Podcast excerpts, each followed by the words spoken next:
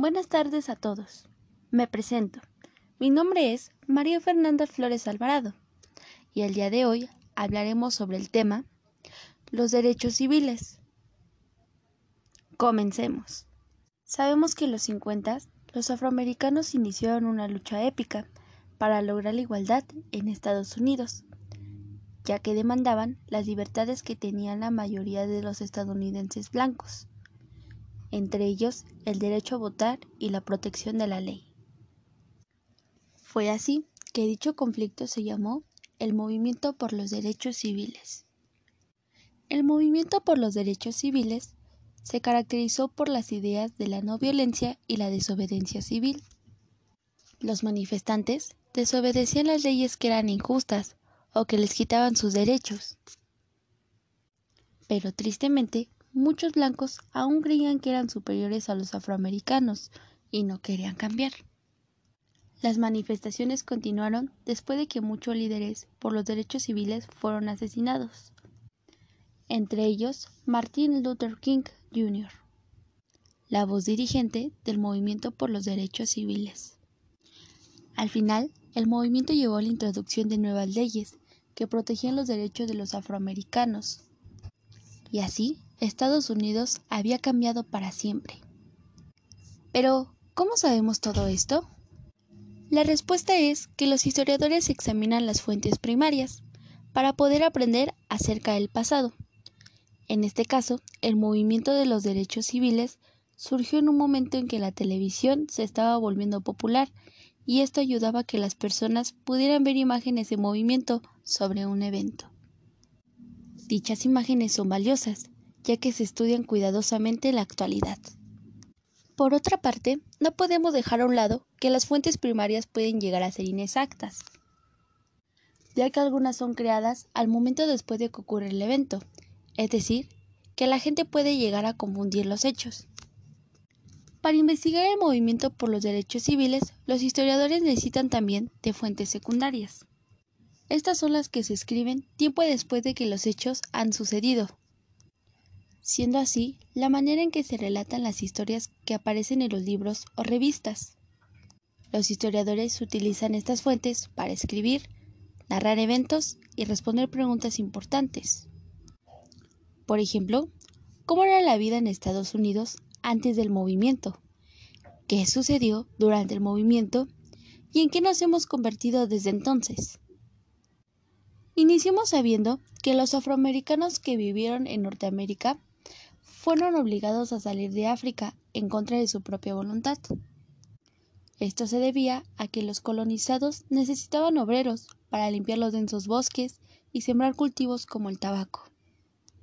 En otras palabras, podemos decir que la esclavitud ha existido de diferentes formas a lo largo de la historia, en países como Gran Bretaña, China, Italia, Egipto y Rusia.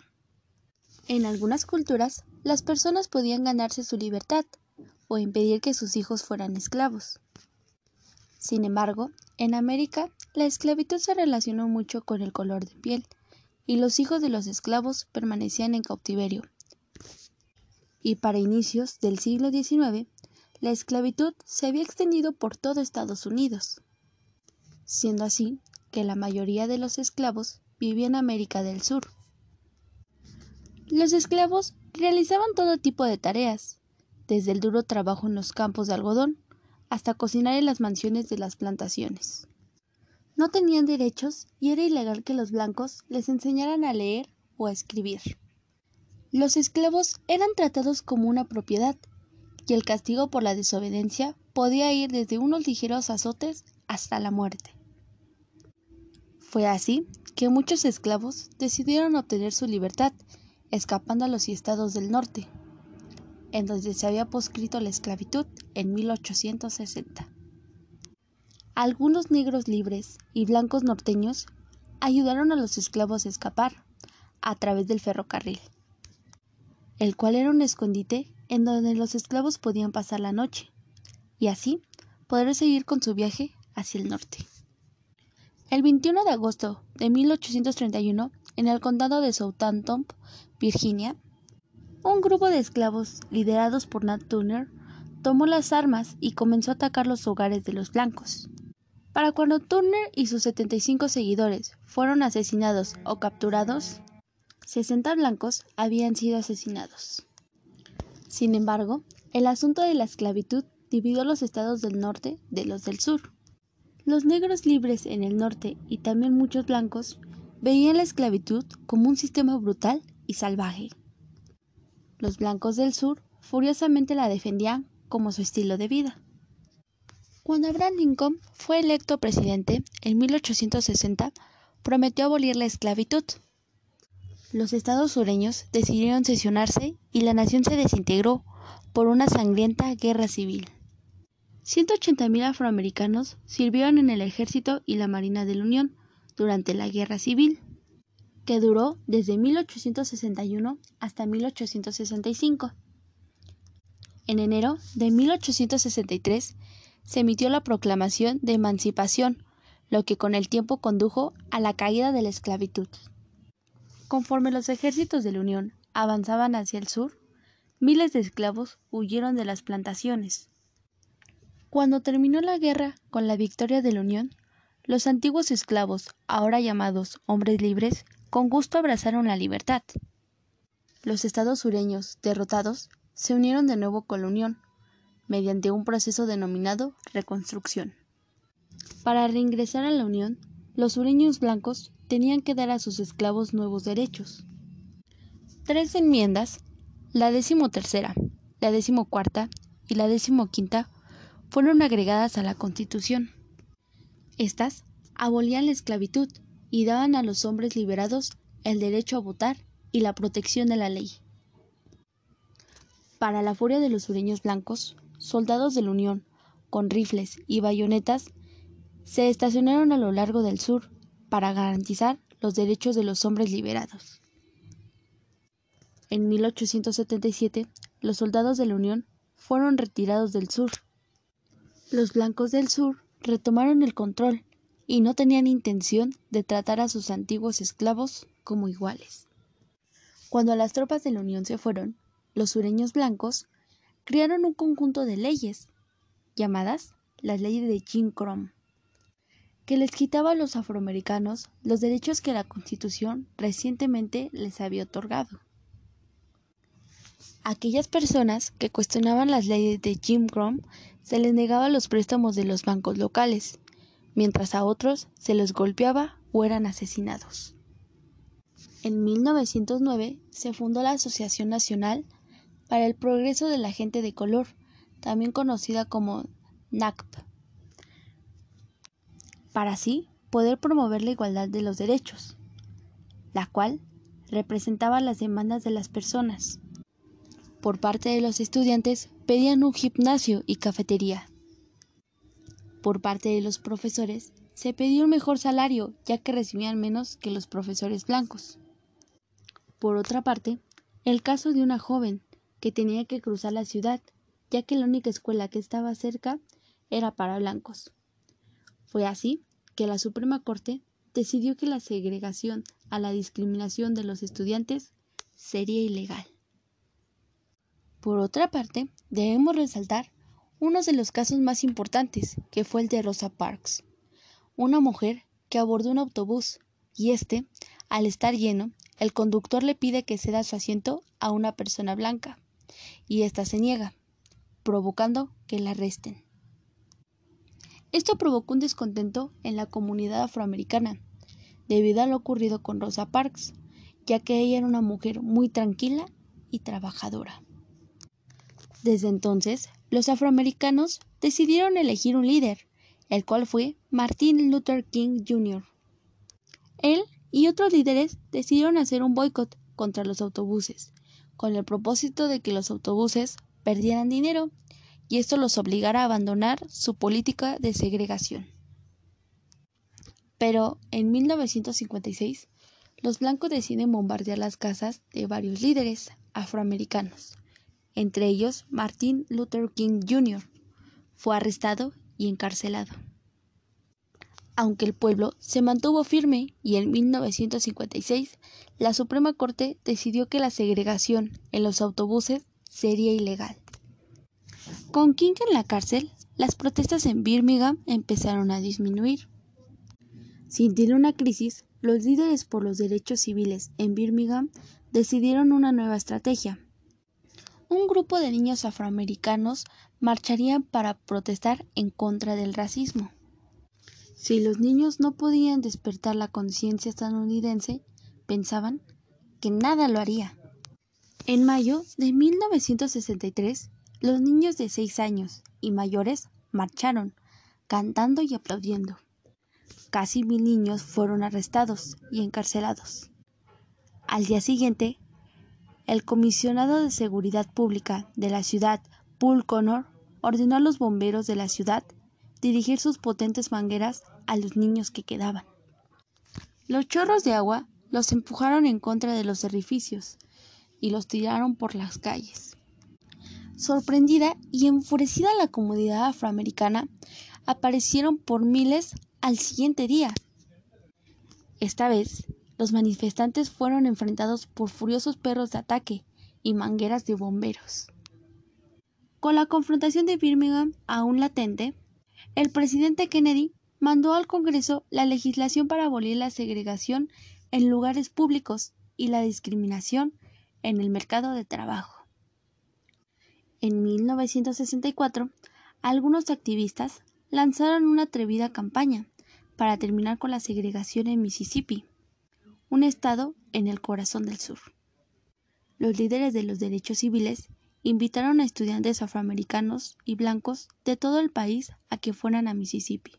En un proyecto llamado Verano de Libertad, cientos de estudiantes, la mayoría del noroeste, respondieron al llamado. Los estudiantes se extendieron a la campaña de Mississippi, tratando de registrar a los afroamericanos para que votaran. En la década de los 50, solo el 5% de los afroamericanos con edad de votar estaban registrados para hacerlo. Muchos más querían registrarse, pero estaban preocupados de perder su empleo. Con el poder del voto, las actividades de los derechos civiles esperaban que los afroamericanos de Mississippi pudieran influir en la toma de decisiones políticas en su estado. El Acta de los Derechos Civiles fue una gran victoria, pero ocasionó una enorme respuesta. Muchos estadounidenses blancos aún no estaban listos para tratar a los afroamericanos como iguales. En el sur, el Ku Klux Klan continuó la violencia contra la gente que estaba en contra de la segregación. Otros grupos, llamados Consejo de los Ciudadanos Blancos, trabajaban para preservar la segregación, defendiéndola como su estilo de vida. Los candidatos blancos a los cargos públicos decían que nunca permitirían que los muros de la segregación cayeran. Muchos de esos candidatos obtuvieron votos y un apoyo abrumador. Los activistas de los derechos civiles trataron de registrar a los afroamericanos para que pudieran votar, pero los que se registraron enfrentaron hostigamiento.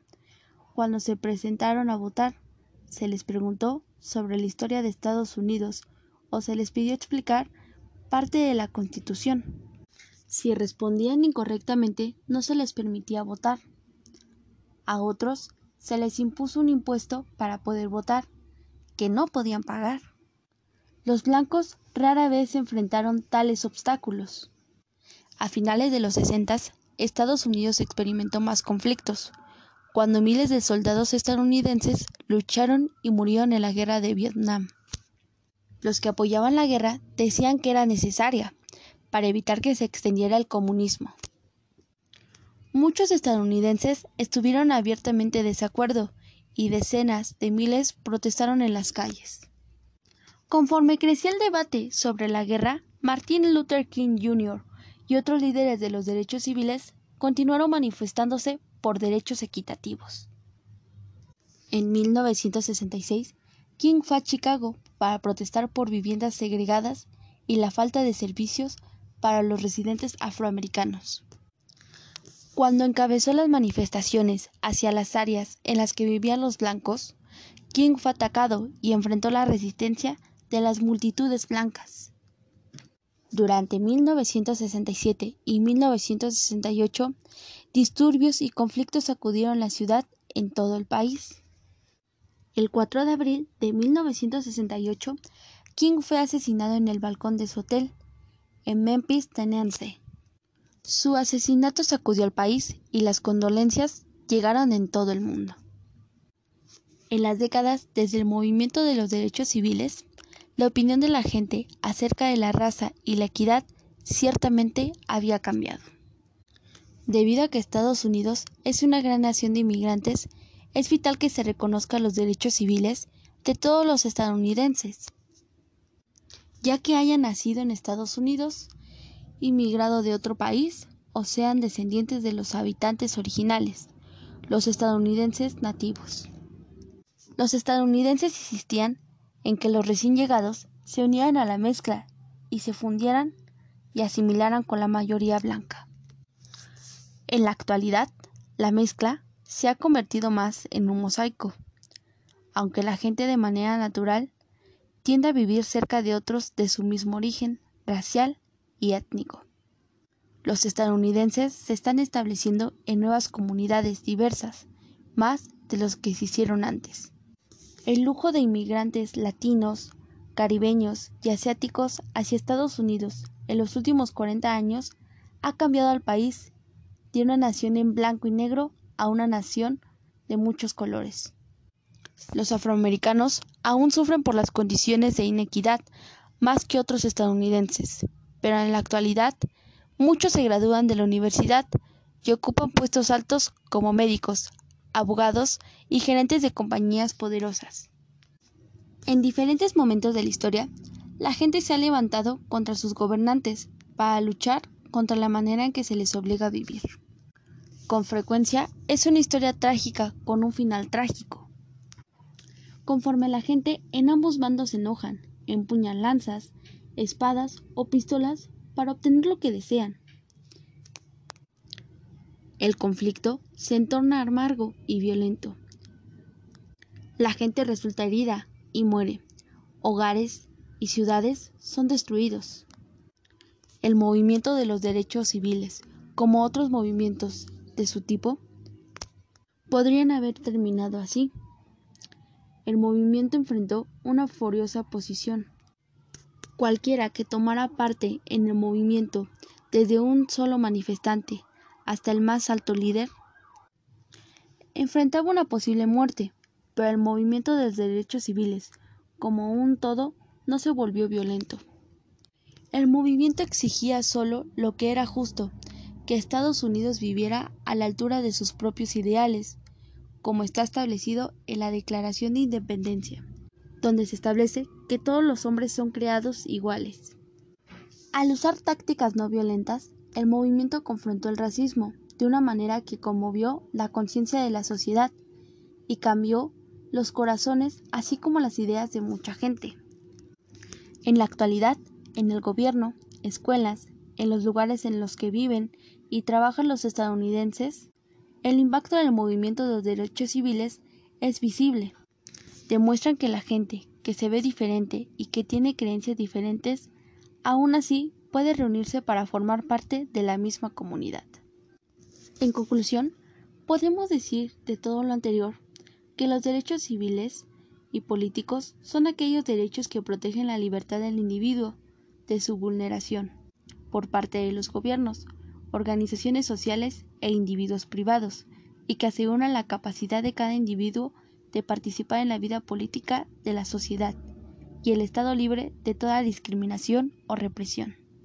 Los derechos civiles incluyen garantizar la integridad física y mental de las personas, su vida y su seguridad, la protección de toda discriminación en base a la raza, género, nacionalidad, color, orientación sexual, etnia, religión o discapacidad, y de los derechos individuales tales como la privacidad, la libertad de opinión y conciencia de palabra y expresión, de religión, de prensa, de reunión y de circulación. ¿Y tú qué opinas? ¿Estuvieron bien las acciones que tomaban los blancos con los esclavos? ¿Te interesó el tema de los derechos civiles? ¿Te gustaría saber más acerca sobre este asunto? Espero que te haya gustado. Hasta la próxima.